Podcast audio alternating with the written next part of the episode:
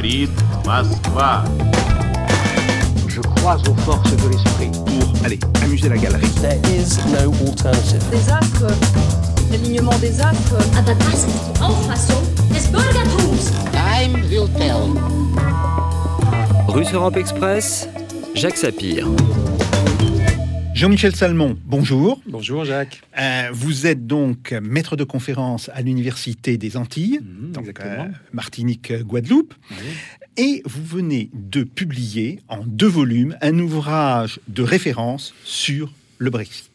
Alors, la première chose qu'il faut dire, c'est que votre livre vient combler un manque important dans la littérature française sur le Brexit. Alors non que le Brexit n'ait suscité beaucoup de commentaires, beaucoup de réactions, euh, très diverses d'ailleurs, mais jusqu'à présent, il n'y avait pas d'ouvrage qui s'attaquait systématiquement aux différents points de ce dossier. Alors, Bien sûr, il faut savoir que ça a été un dossier épineux et que ce divorce entre la Grande-Bretagne et euh, le Royaume-Uni, plus précisément, et l'Union européenne, euh, c'est, si on y réfléchit un petit peu, une procédure qui a duré plus de quatre ans.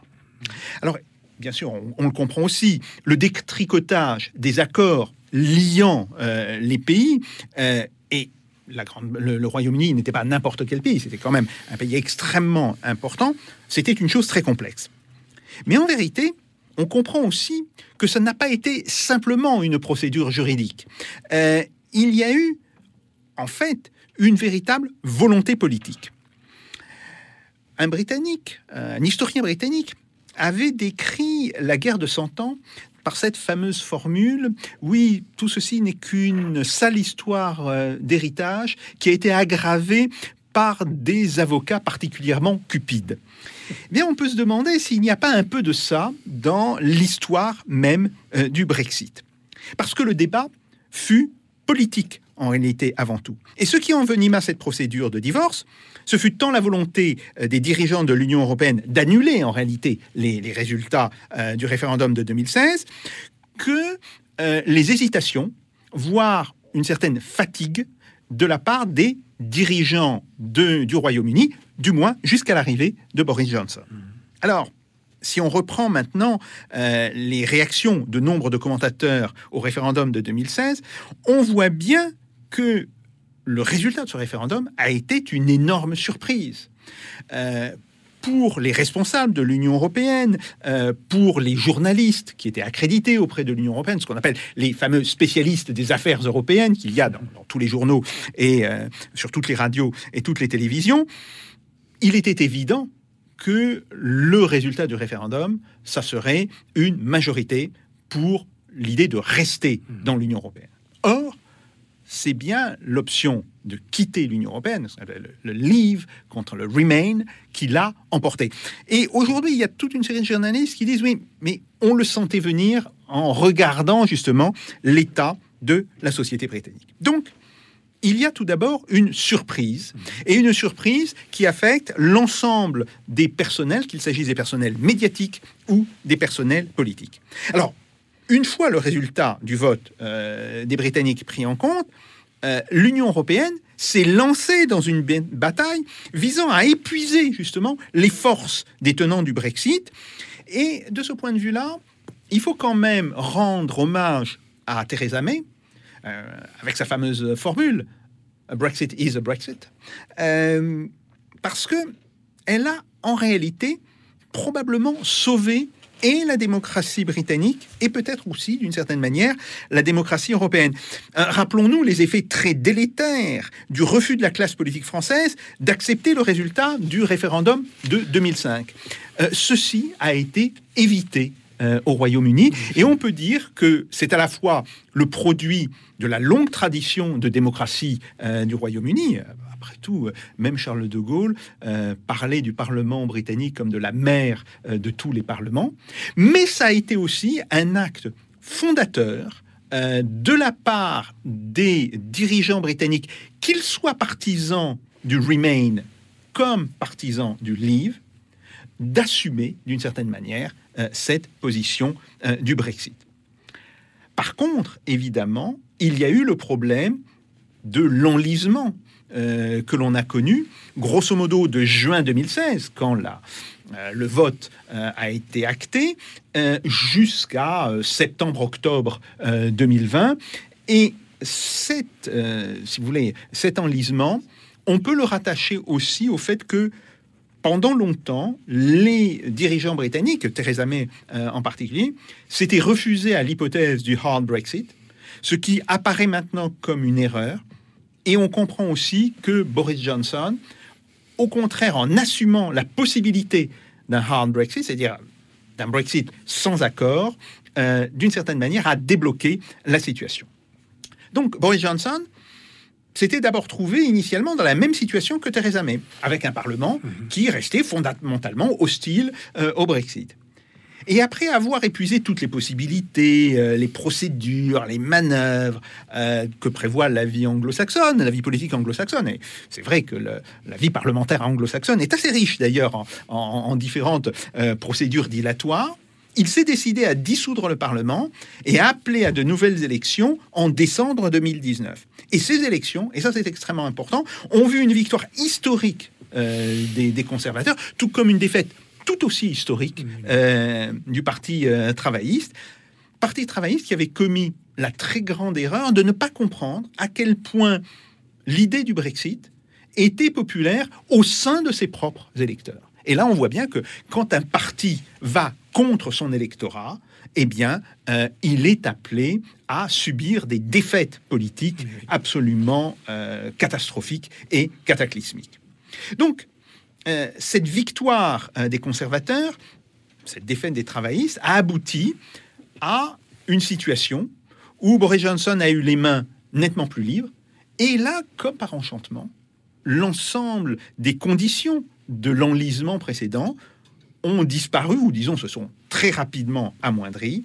Et en fait, on a obtenu un accord, bien sûr imparfait, bien sûr avec des points qui sont toujours à discuter, mais on a abouti à un accord en décembre, à la fin du mois de décembre de 2020. On comprend là qu'il y a des leçons peut-être à tirer euh, sur cette histoire. Alors, pour terminer, euh, par rapport à votre livre, et je pense que les, les différents points de votre livre, qui, je le précise, j'aurais peut-être dû le faire avant, euh, est un livre qui est construit comme un abécédaire. Euh, et c'est d'ailleurs une, une forme de présentation qui est extrêmement intéressante et extrêmement riche parce que ça permet d'aller piocher des choses dans différentes entrées. On n'est pas, alors bien sûr, on a intérêt à le lire, je dirais avoir une lecture un petit peu euh, comme un roman, disons une lecture au fil de l'eau euh, de votre livre, mais euh, ce livre peut rester aussi un livre de référence dans lequel ben, on va justement regarder l'entrée qui intéresse plus particulièrement à un moment donné. Eh bien, on constate que dans ce livre, ce que vous nous expliquez en fait, c'est que le Brexit portait en lui des questions qui étaient fondamentalement des questions de principe. Alors des questions économiques, bien sûr, mais aussi de principes politiques, le respect de la décision, de la souveraineté d'un peuple euh, face euh, à des institutions euh, supranationales. Bon. Et c'est pour cela que le Brexit est aujourd'hui devenu peut-être le symbole d'un retour au fondement de la démocratie. Un dernier point. Ce conflit, qui a donc duré quatre ans entre le Royaume-Uni et l'Union européenne, a tendu à nous faire euh, oublier d'autres conflits qui ne sont pas moins importants. Par exemple, le conflit qui existe entre l'Union européenne et la Pologne et la Hongrie. Alors, ce sont des conflits dont on parle beaucoup euh, depuis maintenant euh, le début du mois d'octobre euh, 2021 à cause de cette décision de la Cour de cassation polonaise de rétablir la primauté du droit polonais par rapport au droit européen. Mais en réalité, il y a un conflit avec les pays euh, d'Europe centrale, Pologne, euh, Hongrie, mais aussi potentiellement avec la Slovaquie, euh, avec la République tchèque, depuis 4 à 5 ans. Donc, en fait, on voit que le Brexit a peut-être recouvert à un moment donné ce conflit qui est un conflit latent, mais que l'une des conséquences du Brexit, c'est qu'il a changé le regard que les Européens vont porter sur des conflits futurs. On avait dit à un moment donné, euh, je crois que c'est une phrase de Paul Valéry, maintenant nous, civilisation, nous savons que nous sommes mortels. Peut-on dire que après le Brexit, euh, l'Union européenne pourrait se dire, nous savons maintenant, nous, Union européenne, que nous sommes aussi mortels. Donc voilà, ce sont les, questions et, et je dirais les, les commentaires euh, qu'appelait la lecture de votre livre. Et la première question que je voudrais vous poser, c'est comment situer le Brexit dans la longue durée? Parce que les relations entre euh, la Grande-Bretagne et d'abord la communauté des États euh, des européens, euh, communauté économique européenne, pardon, euh, elle est complexe. Euh, la Grande-Bretagne avait été à l'initiative d'une institution qui était concurrente de la CE. L'AELE, E, l'Association économique euh, de libre-échange. On sait que les Britanniques ont voulu rentrer dans la CE et que euh, le général de Gaulle leur avait fermé la porte. On se rappelle la, la fameuse réflexion du général de Gaulle dans une conférence de presse. à- C'était une remarque qu'il faisait euh, à Harold Macmillan, le, Premier ministre britannique. Ne pleurez pas, Milord. Bon, donc c'est quand même une question extrêmement compliquée. Comment vous voyez aujourd'hui euh, le Brexit s'inscrire dans la longue durée, dans les relations entre le Royaume-Uni et l'Europe continentale? Euh, merci beaucoup, Jacques, euh, pour cette question. Euh, merci aussi de m'avoir invité euh, à cette belle émission qui est celle-ci. Et puis, bah, bravo pour cette magnifique introduction également. Tellement de points qu'on pourrait commenter pendant mille ans de manière très intéressante. Je voudrais juste rebondir sur le dernier point de cette introduction. Quand vous disiez que, ça, que le Brexit a changé le regard des Européens, c'est bien ce que craignaient justement les, tous les architectes de l'Union européenne et ses, et, ses, et, ses, et ses supporters, on peut dire, à tous les niveaux, euh, puisqu'effectivement, euh, on peut souvent, on, constate qu'on peut amener des critiques à l'Union européenne, en dire ça va pas comme ça, il vaudrait mieux la réformer. Ça fait plus de 30 ans, en réalité, euh, que l'on parle de, réformer l'Union européenne pour différents objectifs selon le- l'endroit où on se situe sur l'échiquier politique, mais Très, très rarement, pour ne pas dire jamais, euh, on, imagine la possibilité de franchir la ligne rouge qui consiste à sortir de l'Union européenne ou à imaginer un monde sans l'Union européenne euh, et, donc euh, qui serait mortel comme les civilisations. Donc c'était vraiment un point très intéressant de ce point de vue de l'avoir de l'avoir rappelé. Il y a eu panique à bord, hein, c'est pas moi qui le dis. Après le référendum, il y a eu panique à bord à Bruxelles. C'est c'est même Hubert Védrine qui l'avoue dans une interview. Panique à bord et effectivement, ben, ensuite on a eu des réflexes défensifs mais force est de constater que le Brexit a eu lieu, le Brexit est aujourd'hui est une réalité et que du coup, euh, eh bien, le Rubicon a été franchi et qu'il est possible pour les Européens d'imaginer et d'observer, même maintenant carrément, c'est pas seulement une vue de l'esprit, imaginer et, et observer euh, ce que peut donner un pays euh, aussi brillant que, la, que, le, que, la- que le, le- le Royaume-Uni sorti de l'Union européenne.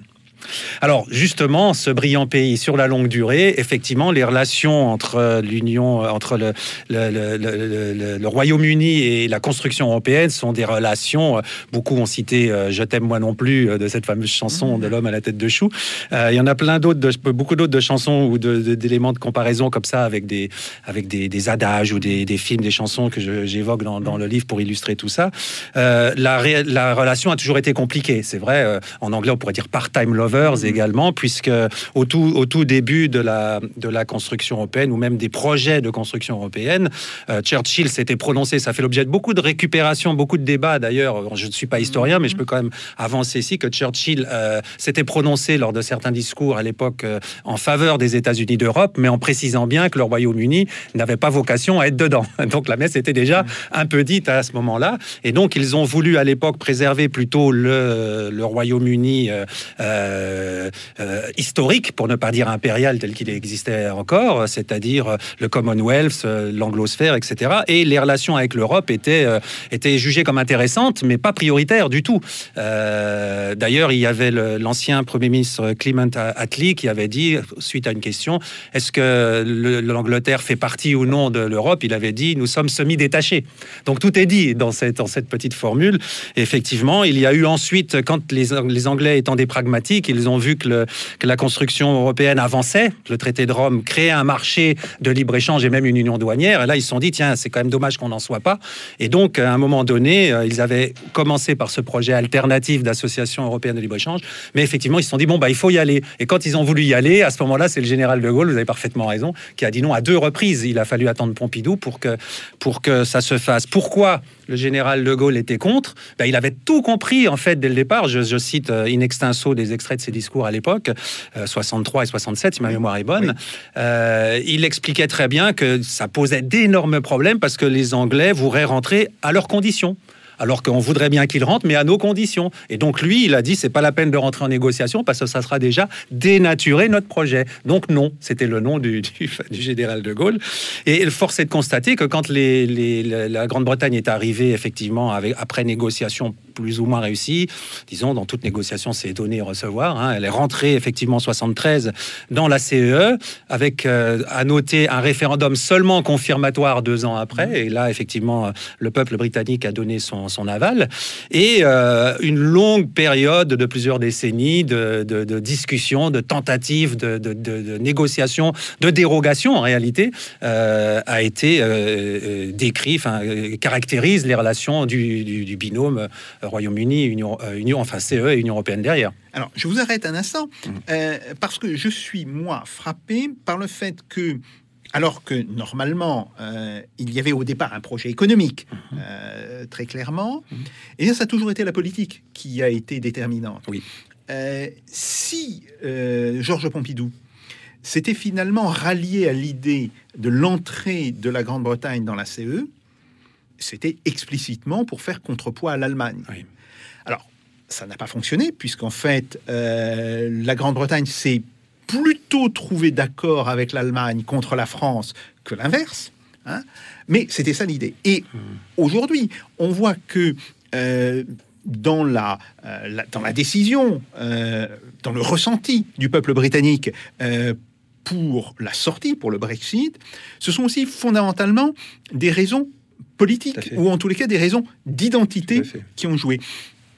Est-ce que ça veut dire que, en fait, il n'y a pas quelque chose de vicié dans euh, l'ensemble de la stratégie de construction de l'Union européenne qui prétend que de l'économie, on pourra déduire le politique et le culturel, alors Oui. qu'en fait, il aurait fallu commencer par le politique et en déduire l'économie. Ah ben, tout à fait. hein. Je crois qu'on peut, on peut dire ça de cette manière-là. En fait, euh, on commençait par l'économique pour aller vers le politique et sans trop le dire surtout. Oui. Sans trop le dire qu'on va à, à terme vers une perte de souveraineté au niveau national, euh, donc vers une fédéralisation euh, de cette construction. Euh, même si dans les prémices, le préambule pardon du traité de Rome, il y avait l'idée d'une union sans cesse plus étroite entre les peuples. Bon, tant que c'est entre les peuples, on peut jouer sur les mots, mais il y avait clairement dans chez les chez les pères fondateurs, comme on les appelle cette union, une volonté d'aller beaucoup plus loin que l'économique, et l'économique était en fin de compte un vecteur pour aller plus loin. On se souvient qu'on n'avait pas pu faire la communauté européenne de, la communauté européenne de défense, oui. euh, pour les raisons un peu intérieures au, au système politique français, qui avait un peu repoussé, euh, l'Assemblée nationale avait repoussé. Et donc, on a trouvé un autre moyen, ça a été la CECA, et puis ensuite euh, euh, l'économique. Alors, justement, ça a permis, une fois que la porte s'est ouverte aux Britanniques, de raccrocher les wagons euh, d'Albion, si on peut dire, puisque tant que c'était un projet économique, eh bien, finalement, les Anglais s'étaient rendus compte que c'était intéressant, rentrer dans le, la CE en 75, et puis ensuite, la décennie suivante, ils ont poussé très fort pour aller vers la construction du marché unique. Ils ont joué un rôle euh, pivotal, comme on pourrait dire en anglais, donc un rôle décisif dans cette construction du marché unique. Et jusque-là, même s'il y avait déjà des dérogations, notamment sur le plan budgétaire, on se souvient de Madame Thatcher qui, à la fois, avait voulu sa monnaie back, Ben hein, oui. mais en même temps avait ensuite poussé, euh, quand elle est revenue au Conseil, je crois en 84, elle a poussé pour, euh, ou 85, elle a poussé pour, euh, pour le marché unique qui s'est fait assez vite dans la foulée, mais elle est revenue au bon moment, peut-être de manière très opportuniste, de ce point de vue-là pour les intérêts britanniques. Et là, ça marchait relativement bien, euh, mais euh, le problème a commencé à se reposer sur le plan politique quand il y a eu le saut qualitatif de la CE vers l'Union éc- euh, européenne, puisqu'il s'agissait maintenant, avec le traité de Maastricht en 1992, eh bien, de faire des transferts de souveraineté et d'aller vers un projet qui était avoué et pratiqué et euh, mis sur le plan légal comme un projet euh, de, marche vers le fédéralisme. Et là, l'euroscepticisme outre-Manche a, pris du galon encore et, n'a fait que grandir à travers le temps. Alors, euh, ça m'amène immédiatement à la question sur le bilan du Brexit. Bien sûr, le Brexit date de début euh, 2020. On a eu en plus la crise Covid. Entendu. mais est-ce qu'on pourrait déjà euh, faire une évaluation des conséquences du Brexit à la fois euh, économiquement, socialement et culturellement? Alors euh, oui, c'est, ça sera de plus en plus nécessaire de le faire puisque maintenant on a quelques mois de recul. C'est pas énorme hein, Oui. sur le développement économique, social ou culturel évidemment, mais on a déjà un peu de recul. Ce recul est évidemment un peu euh, brouillé euh, par les effets Covid. Il est toujours un- un- difficile de, de démêler ce qui va relever en termes d'attribution de la cause du Brexit et, et du Covid, mais on voit très bien que tout ce que les europhiles ou les UEphiles ont pu annoncer comme effet cataclysmique du Brexit ne s'est pas produit. Ça s'est plutôt produit du coup avec le- la Covid, avec des, des pertes de PIB de 8 à 10% dans les pays riches. Et, et donc euh, en, en 2020, là, l'économie britannique s'est euh, euh, est rentrée en récession très forte ou plus peut-être plus forte que les pays ses partenaires occidentaux. Mais en 2021 et les projections pour 2022, aussi bien du FMI que de l'OCDE disent maintenant qu'elle est en tête des classements de prévision de croissance. Donc sur le plan économique, il y a des perturbations un peu qui sont là encore liées de manière mêlée euh, au Brexit et, et à la Covid en termes de logistique. Et à la gestion de la Covid par le gouvernement de Boris Johnson, qui, qui n'a peut-être pas été avant la, euh, la vaccination euh, tout à fait optimale. Ah ben oui, de toute façon, il y a eu effectivement euh, du temps perdu, on va dire, euh, euh, là-dessus. Et, et on peut dire que moi, je, je trouve cette, cette métaphore où le, le gouvernement britannique est parti un peu avec 50 mètres de retard, comme dans une course hippique, pour finalement coiffer tout le monde au poteau, puisque avec le grand succès de sa politique de vaccination, il a pu déconfiner plus vite, d'où les taux de croissance actuels. Donc effectivement, euh, une capacité à tirer une leçon et à mobiliser un appareil économique, industriel et militaire très fort pour réussir cette euh, campagne de vaccination. Au, au au passage, on peut signaler que certains reprochaient euh, le- la volonté du gouvernement de Boris Johnson d'être ultra-libéral, Singapour sur la Tamise. Moi, j'observe, parce que les faits sont les faits, ils sont têtus, hein, Jacques, comme vous le savez très bien, euh, j'observe qu'en matière de, de, de, de, de vaccin- de vaccination, l'AstraZeneca a été vendue au prix coûtant. Oui. Euh, Ça fait une belle différence avec les industries pharmaceutiques euh, concurrentes de, de, de, de, de ce, vaccin-là. Euh, donc, sur le plan économique, euh, il y a des difficultés que je pense passagères euh, euh, qui sont mêlées au Covid et, qui n'empêcheront pas, sur le plan macroéconomique, je pense, euh, de, l'économie de, partir sur un sentier de croissance qui sera très intéressant et peut-être plus rapide encore que ceux de l'eurozone. On connaît les problématiques de faible croissance Oui. de l'eurozone d'ailleurs. Et en, en- en- pour faire le lien entre l'économique et le social, on peut penser au salaire Voilà. qui d'ores et déjà, euh, les salaires réels sont euh, en forte croissance. Depuis 2019, euh, il y a eu un creux de salaire réel, une baisse des salaires réels en 2020 dans tous les pays de l'OCDE ou dans l'eurozone. Mais on voit très bien, quand on regarde les, les courbes, que le, le salaire réel en- au Royaume-Uni sont dans une dynamique plus rapide, plus forte euh, que, que, que dans l'eurozone. Donc euh, là encore, ça donne, ça donne un point de vue très différent de ce qu'on entend rabâcher sur les grands, les grands médias, hein, comme quoi tout irait mal, que c'est la catastrophe, etc., Donc on, euh, on rabâche toujours les mêmes conclusions, mais en réalité, quand on regarde les faits, d'ores et déjà, on voit que sur le plan économique et social, les choses se passent plutôt bien et même très bien si on prend comme point de comparaison ce qui était annoncé par les, anti-Brexiteurs. Euh, je voudrais maintenant poser une autre question. Euh, c'est justement sur la, procédure du Brexit. On a beaucoup parlé autour de, l'article 50. Alors, est-ce que les Britanniques, peut-être n'avaient-ils pas le choix par ailleurs, hein, mais est-ce qu'ils ont bien fait de choisir d'utiliser cette procédure légale, mais qui s'était avérée être assez longue, assez lourde? Est-ce que les problèmes de retard qui ont été pris justement dans l'aboutissement de, l'article 50 sont liés à l'article lui-même, à la procédure définie, ou sont liés à la politique parfois hésitante euh, euh, du Royaume-Uni? Et est-ce qu'une autre méthode était pensable? Euh, très très belle question. Je pense sur le premier point de la question, il y a une co-détermination, comme pourraient dire les économètres, euh, de l'usage de l'article 50 et des difficultés auxquelles ça a conduit. Pourquoi? Parce qu'il faut, il faut se souvenir que le Brexit ayant gagné le référendum, Cameron démissionne, puisqu'il dit je ne peux pas porter, moi, je suis un Remainer, je ne peux pas porter un projet euh, du Brexit. Et puis pour plusieurs raisons, je passe les détails, c'est Theresa May qui se retrouve Première ministre, qui elle-même est europhile. Oui. Alors elle est europhile et c'est une grande démocrate. Donc elle dit, ok, je prends le flambeau, je vais porter le projet du Brexit, mais au fond de son cœur, elle est quand même euh, euh, europhile. Et donc elle va négocier un projet auquel elle ne croit pas. C'est-à-dire, plus précisément, elle pense que tous les scénarios possibles du Brexit vont être du moins 10 ans pour l'économie britannique. Et à un moment donné, elle dit même, le peuple a choisi de souffrir, mais c'est comme ça, il a choisi de souffrir, allons souffrir euh, tous ensemble.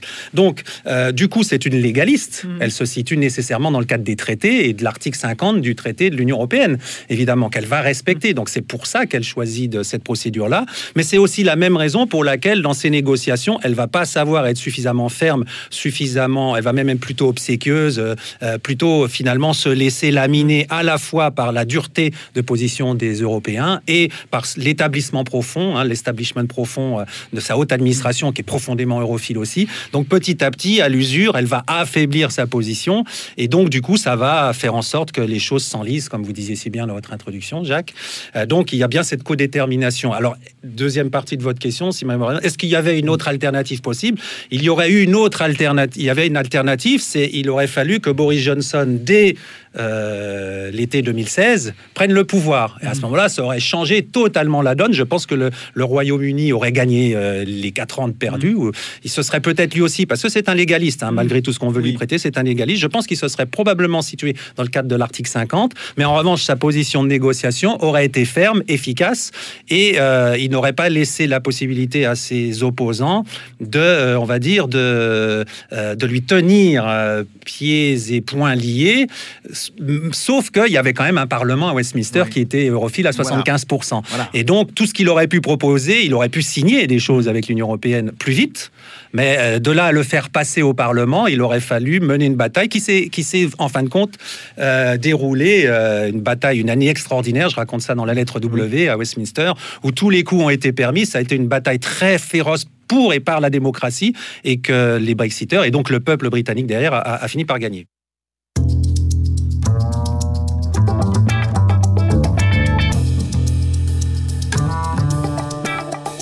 Russe Europe Express, Jacques Sapir.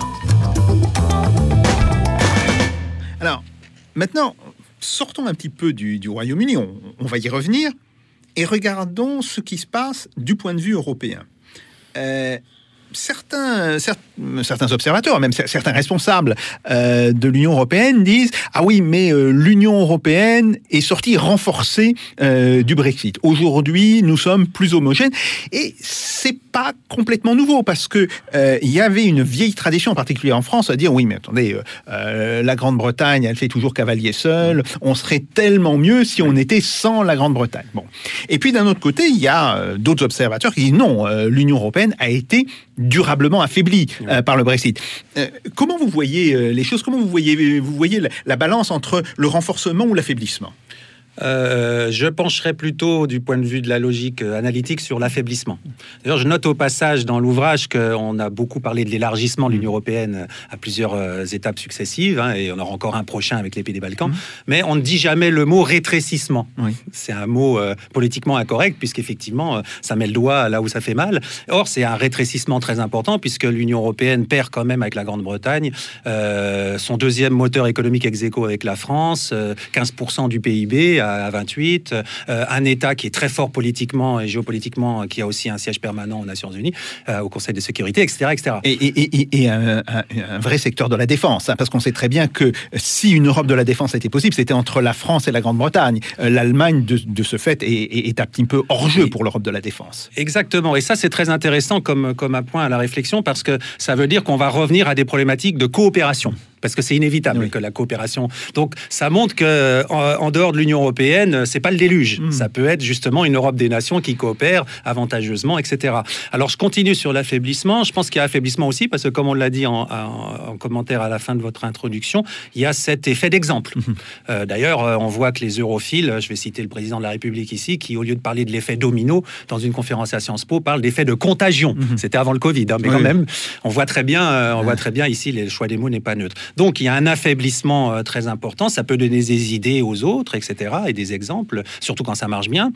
Euh, L'antithèse de ça, c'est qu'effectivement, les Britanniques euh, ont cette réputation d'empêcheurs de tourner en rond. Ils nous ont embêtés, mon mot, et je garde le mot correct jusqu'au bout, pendant toutes ces décennies. Bon débarras, bon vent, et on va pouvoir renforcer le projet fédéral parce que il y a des tas d'étapes où, malgré Maastricht, malgré Lisbonne, on ne pouvait pas éventuellement avancer parce qu'on peut supposer que le Royaume-Uni aurait dit non. C'est le cas, par exemple, pour le plan de relance. Certains disent avec le, le- le- le- le Royaume-Uni, on n'aurait jamais pu trouver un accord sur le plan de relance. Donc, euh, pour certains, j'ai un peu pensé ça à un moment donné, euh, au cours- au courant de l'année 2018, quand je commence à réfléchir sur le dossier, euh, en se disant bon ben oui, après tout, ayant une lecture positive, même certains europhiles euh, finissaient par devenir brexiteurs pour cette raison-là dans, dans les débats. Ah oui, je suis d'accord avec vous, le Brexit c'est bien, mais pour cette raison que l'Union européenne va pouvoir avancer mieux maintenant. Euh, mais je crois que c'est un, ça manque de profondeur. Pourquoi? Parce que, comme on l'a dit tout à l'heure, les, euh, forces euh, euh, centri- centrifuges, Oui. et c'est ça, les, les forces d'éclatement, Oui. euh, vont euh, se renforcer à l'exemple du Brexit et au fait que, comme on le voit avec la Pologne, la Hongrie, on va en parler sûrement. euh, et puis aujourd'hui en France même, avec les, la campagne ou la pré-campagne présidentielle, où on voit que les problématiques de souveraineté ont été soulevées, des problématiques de primauté du droit européen qui commencent à chatouiller les Français à leur tour. Ça chatouillait les Anglais depuis longtemps, nous ça commence à nous chatouiller de plus en plus. Donc on va re- peut-être revenir à la, à la philosophie du grand général euh, à ce niveau-là. Oui, euh, et vous avez tout à fait raison euh, de, parler des pays de l'Europe centrale. Bon, la Pologne et la Hongrie, pour ne pas les nommer, mais on, sait très bien qu'il y en a d'autres. Alors, question. Est-ce que la politique d'obstruction, parce que c'est bien une politique d'obstruction qu'a menée euh, l'Union européenne et qu'a mené en particulier le commissaire qui était responsable du Brexit, euh, Monsieur Barnier, bon, est-ce que cette politique d'obstruction va laisser des traces, par exemple, dans l'attitude potentielle de l'Union européenne par rapport à la Pologne, euh, par rapport à la Hongrie, euh, voire par rapport à d'autres pays qui euh, pourraient se laisser tenter justement par cette idée d'une sortie. Oui, je pense probablement que ça va laisser des traces. Rappelons pour commencer que c'est pas en tant que tel Michel Barnier qui a Mhm. choisi une politique d'obstruction. Il a eu un mandat, Oui. un mandat de négociation auquel il devait se référer, des directives à plusieurs reprises. Donc il suivait le mandat et le mandat, on le sait, est rédigé au départ par les services de la Commission, comme dans le circuit habituel euh, communautaire, et puis approuvé par les chefs d'État au Conseil, qui éventuellement l'amendent un peu euh, pour le durcir, et en, tient- en tenant compte aussi des durcissements qu'avait euh, voulu euh, amener aussi le Parlement là-dessus. hein. Donc il y a eu une espèce de, de, de- de politique euh, De course à l'échalote pour, pour être le plus dur par oui. rapport au Royaume-Uni. Euh, Exactement, et et surtout être très défensif parce qu'on voyait le Brexit uniquement comme euh, justement par rapport à un affaiblissement, il fallait, il fallait limiter la casse. Et donc euh, on a cette, cette- ce, ce mandat qui est particulièrement défensif, et, euh, mais une fois qu'il est approuvé, une fois qu'il est, qu'il est signé, c'est la, c'est la Bible en fin de compte pour le négociateur. C'est très pratique d'ailleurs dans les négociations internationales, ça, pour, soit dit en passant, pour les pour les pour l'Union européenne, parce que dans les négociations commerciales, par exemple, le, le chef négociateur européen va se retrouver face au chef négociateur Mercosur ou Caraïbes ou autre, et quand la partie adverse demande euh, d'avancer sur tel dossier, là il dit ah ben non c'est pas dans mon mandat, donc euh, point à la ligne, chasser le chasser le sujet, on passe au suivant. Oui, oui, tout à fait. C'est très pratique. C'est typiquement d'ailleurs euh, une attitude de type coercive deficiency. On, préfère se, se lier les mains, Mhm. ou si vous voulez, c'est euh, la fameuse attitude, c'est Ulysse et les sirènes. Euh, là encore, une grande métaphore très utilisée en économie. Oui, je me fais attacher euh, au- autour du mât, comme ça, je ne serai pas tenté de me jeter à la mer quand j'entendrai euh, les sirènes. Oui, tout à fait. Tout à fait. Euh, Et, et donc, euh, donc et ce qui, par rapport à votre question, est-ce que ça va laisser des traces en Pologne, en Europe centrale, etc. Euh, les, les chefs d'État ou les, les- les- les hauts fonctionnaires de ces pays-là, qui aujourd'hui commencent à avoir des velléités de contestation de l'ordre supranational, on va l'appeler Oui, comme ça, tout à fait. euh, commencent à, à- à revenir, sur, ne peuvent pas s'empêcher de se souvenir, enfin je suis pas dans leur tête, Mhm. mais au moment où il a fallu approuver le, le mandat, il y a eu des tractations, il y a des, là aussi des compromis qui se trouvent, et, et certains pays pouvaient être tentés par une autre approche. Je crois que le, le- le- le- le chef du gouvernement tchèque, à un moment donné, me semble-t-il, euh, avait voulu commencer à dialoguer bilatéralement avec l'Angleterre, et très vite, là, les services de, de la task force de négociation présidée par Barnier l'a tout de suite rappelé à l'ordre. Donc je pense qu'il y a peut-être eu des frustrations, etc., que tout le monde n'est pas nécessairement d'accord sur la ligne qui a été retenue. Bon, elle a été retenue. Il y a eu cette solidarité tant vantée euh, du côté politique euh, euh, autour de l'Union européenne, mais aujourd'hui, ça se fissure. Ça se fissure parce que finalement, euh, on voit très bien poindre, comme on disait dans différents pays, les limites du système euh, supranational et l'envie hein, de, qui, qu'on le veuille ou non, on peut y revenir, euh, ce système supranational affaibli est antinomique avec la démocratie au niveau de l'État-nation, quelque part, puisque les parlements de nos États membres, aujourd'hui, n'ont plus de, finalement, d'emprise ni sur la politique douanière, ni sur la politique de, libre circulation, ni sur la concurrence, les aides d'État, etc. Donc, en réalité, nos parlementaires discutent sur peut-être 50% d'un agenda vraiment libre. Et donc, à un moment donné, cette, euh, cette euh, difficulté ne peut que remonter, euh, on le voit très bien, un- un- un- inéluctablement au niveau non seulement des pays d'Europe centrale, mais on le voit en France aujourd'hui Oui, de la même fait. façon. D'ailleurs, c'est assez ironique que ce soit notre ancien ch- chef négociateur de Monsieur Barnier qui a le premier soulevé la boîte Pandore de l'immigration chez nous aujourd'hui, puisque, euh, disons, autour de, du lancement de sa pré-campagne, en réalité, hein, autour du mois de, euh, de janvier, février, par là, il a commencé à dire il faut faire un référendum référendum. sur l'immigration, un moratoire, etc. Donc ça a énormément surpris, évidemment, les Brexiteurs, puisque eux se faisaient accuser de xénophobie, de racisme, etc., pour avoir ce type de position.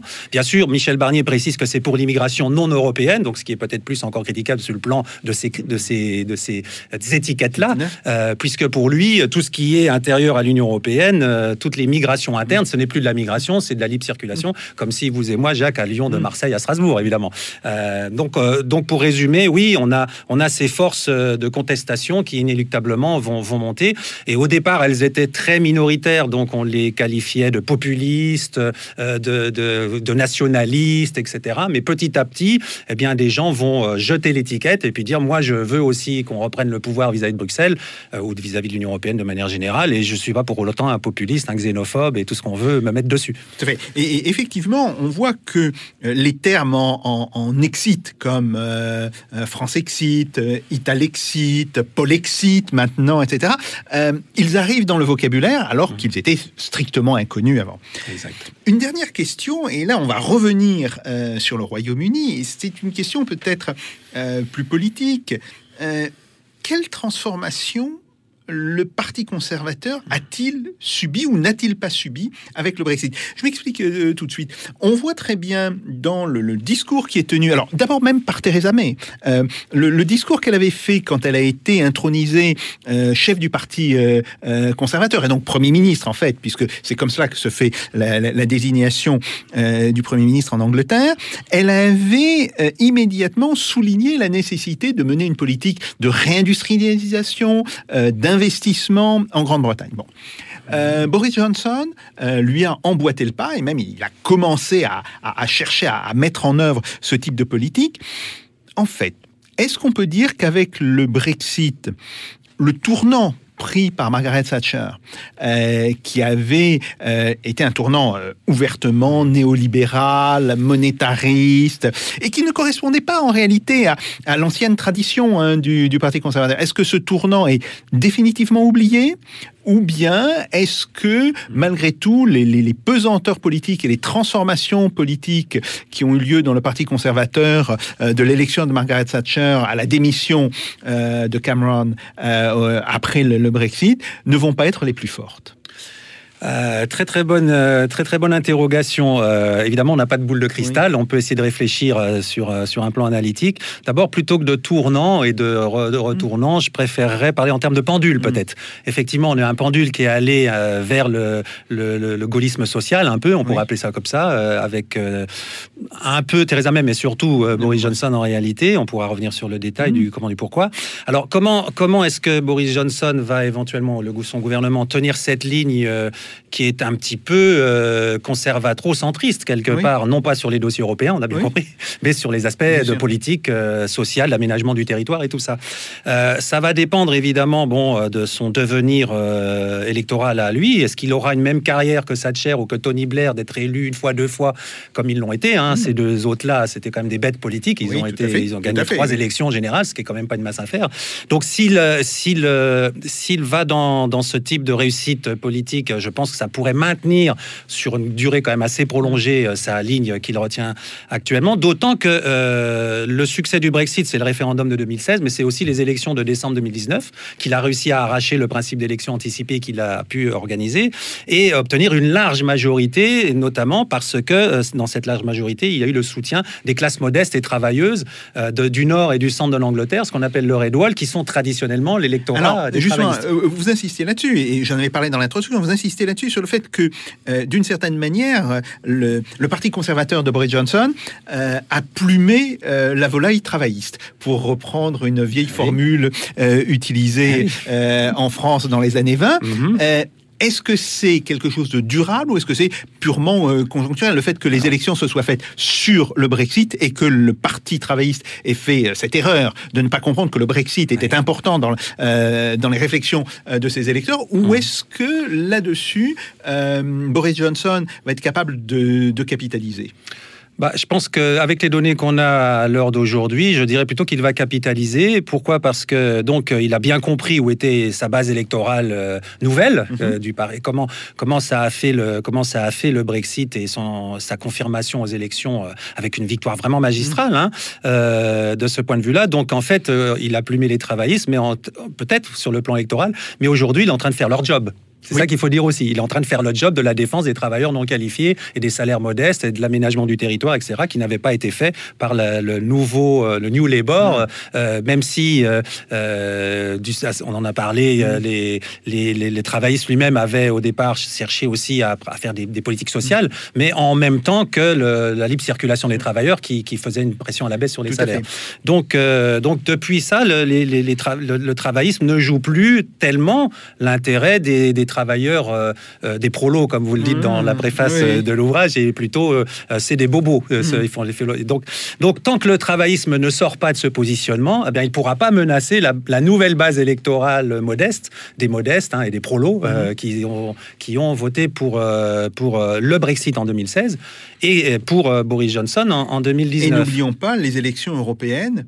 Euh, Oui. où, le, où le Brexit Party avait fait un très gros succès, Oui. ce qui avait marqué aussi un moment important Oui. dans ce, ce basculement, euh, dans ce basculement politique. Et je, je reviens là-dessus, c'est que euh, en fait, on voit, et, et ça c'est dans, dans tous les pays européens, que les partis traditionnels sont en crise et sont obligés de se réinventer. Bon, est-ce Mhm. que pour le coup, on n'aurait pas là une voie euh, pour qu'un parti conservateur, bon, euh, le parti, tra- le parti euh, conservateur britannique est tout à fait exemplaire en, en cela, euh, qui arriverait à se, à se réinventer en unissant à la fois une partie de la grande bourgeoisie britannique et une partie des classes populaires, mais autour de quelle idée?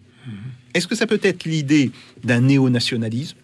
Est-ce que ça peut être l'idée euh, de construire une Angleterre différente? Mais à ce moment-là, c'est où les limites où il devra s'arrêter euh, par rapport à l'opposition euh, de la grande bourgeoisie? Autrement dit, on comprend quel est le projet d'un Boris Johnson, mais comment peut-il le mettre en œuvre?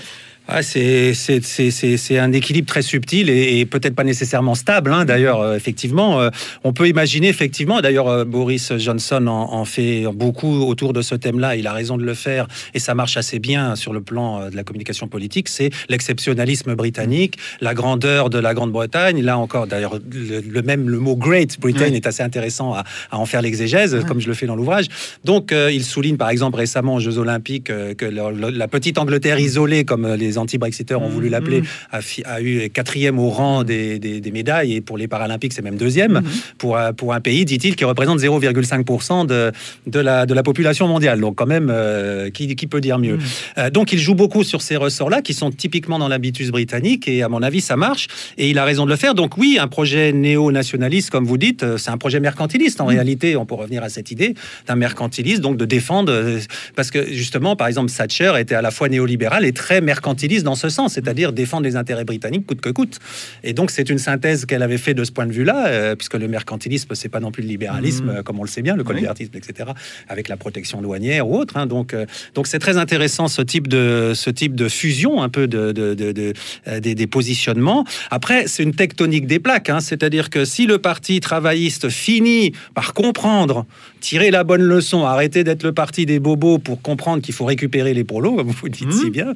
J'aime bien ces, ces deux mots qui résument en peu de lettres Mhm. euh, la, la dynamique. À ce moment-là, ça va, ça pourrait priver. J'ai pas envie de donner tout de suite Ouais. des conseils, hein, je- Ouais. mais ça pourrait priver à l'avenir le parti conservateur d'un certain, d'une certaine base électorale qu'il avait, du coup, qu'il aurait eu temporairement, même si temporairement peut durer quelques années, une décennie peut-être. Ouais. Et donc, euh, mais, mais quelque part, je pense que c'est très sain finalement, parce que beaucoup de gens disent, ah, mais le Brexit, vous vous rendez compte, c'est le projet des milliardaires. Bon, on a compris qu'il avait été euh, la victoire du référendum et des élections, c'est aussi parce qu'il y avait les classes modestes qui avaient donc il y a cette. euh, Mais c'est c'est, euh, victoire des milliardaires. Mais eh bien, moi je dis eh bien soit. Et si c'était le cas. De toute façon, tous les cinq ans, il y a des élections générales. Et à ce moment-là, si les gens estiment, les- le peuple britannique estime que les Brexiteurs feraient une politique trop libérale, eh bien, il y a une offre politique concurrente. Si tant est qu'elle arrive à se positionner cette fois-ci, puisque elle s'est très mal positionnée, elle n'a pas pris vraiment de position. Euh, je cite souvent, je cite dans l'ouvrage, euh, je fais l'adage sous, le, sous le- la rubrique T de Travail, je dis, je cite le, film de Cédric Clapiche, qui, qui, qui, s'est- qui-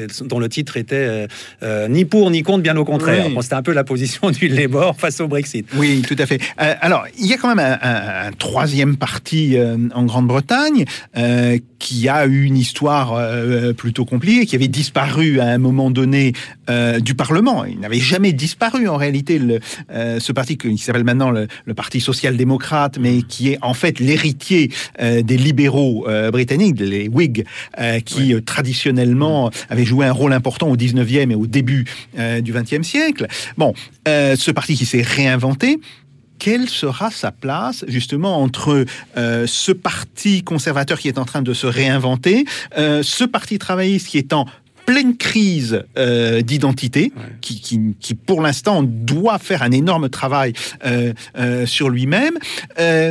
Est-ce que les libéraux démocrates qui se définissaient plutôt comme pro-européens, essentiellement, c'était ça le- leur positionnement, vont-ils survivre ou vont-ils à nouveau se rapprocher des travistes? Bref, quel est leur espace politique?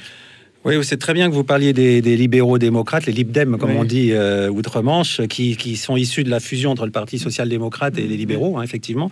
Euh, alors, dans l'offre politique sur le Brexit, hein, pour essayer de synthétiser, il y avait les conservateurs qui étaient à fond pour le Brexit sous Johnson. Oui, oui. Il y avait le Labour, qui, le Parti travailliste, qui savait pas trop, comme on Voilà. l'a dit, se positionner. Et les, les, les, les libdem, eux, libéral-démocrates, qui ont, se sont tirés euh, toute une rafale de mitraillettes dans le pied, en réalité, puisqu'ils ont, euh, pas, ils ont, ils sont extrêmement europhiles. Mhm.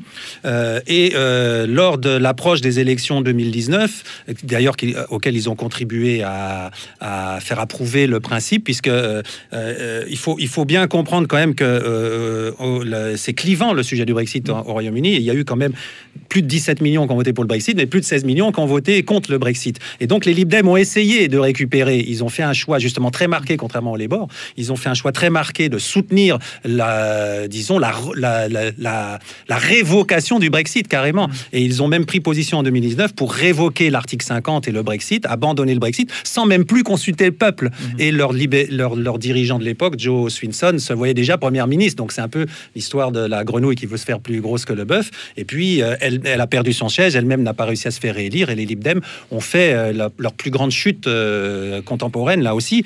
Et donc, comment ils vont se positionner? Ben, Tant qu'ils rentrent dans l'europhilie, tant qu'ils restent dans une europhilie sans nuance euh, et que le Brexit marche bien, alors à ce moment-là, temporairement, ils n'ont pas d'avenir Voilà. politique. Et, et d'ailleurs, aux élections, mais tout ça, c'est, il faut, il fait, je voulais dire ça tout à l'heure, dans les élections européennes de mai 2019, il y a eu deux grands vainqueurs. C'était le parti du Brexit et c'est le parti Lib Dem. qu'ils avaient- Ils avaient un slogan Bollocks to Brexit que, que j'ose pas trop traduire en français. C'est le Brexit, euh, mon quelque chose. Voilà. Hein, et donc, ils Bah, sont allés. sont, voilà, voilà. Ils sont allés au Parlement européen avec des t-shirts jaunes qui portaient ce slogan-là. On a des députés européens comme Guy Verhofstadt, euh, qui était d'ailleurs le président du comité de suivi du Brexit, qui est allé dans leur conférence annuelle pour les soutenir, Mm. des choses comme ça. Donc, euh, ils ont, alors que dans le passé, ils avaient dit à chaque fois qu'on va aller plus loin dans la supranationalité, il faudrait consulter le peuple. Cette fois-ci, ils ont voulu casser le Brexit sans même demander l'avis au peuple, et ça leur a coûté très cher. Eh bien, euh, Jean-Michel Salmon, merci beaucoup. Merci beaucoup pour ces explications. Euh, merci encore pour avoir écrit ce livre. Euh, je le rappelle pour tous nos auditeurs et nos téléspectateurs, le grand abécédaire du Brexit en deux volumes. Ah, ça peut sembler gros, mais ça vaut vraiment la peine à lire parce qu'on peut le lire à la fois au fil de l'eau, comme on peut le lire justement par entrée particulière, euh, victory, enfin les, les- les- les différentes entrées que vous avez pensées. Eh bien, chers amis, euh, c'est la fin de cette émission. Nous allons nous retrouver d'ici euh, maintenant euh, deux semaines avec, je l'espère, Clément Olivier qui sera de nouveau parmi nous. Encore une fois, Jean-Michel Salmon, merci beaucoup.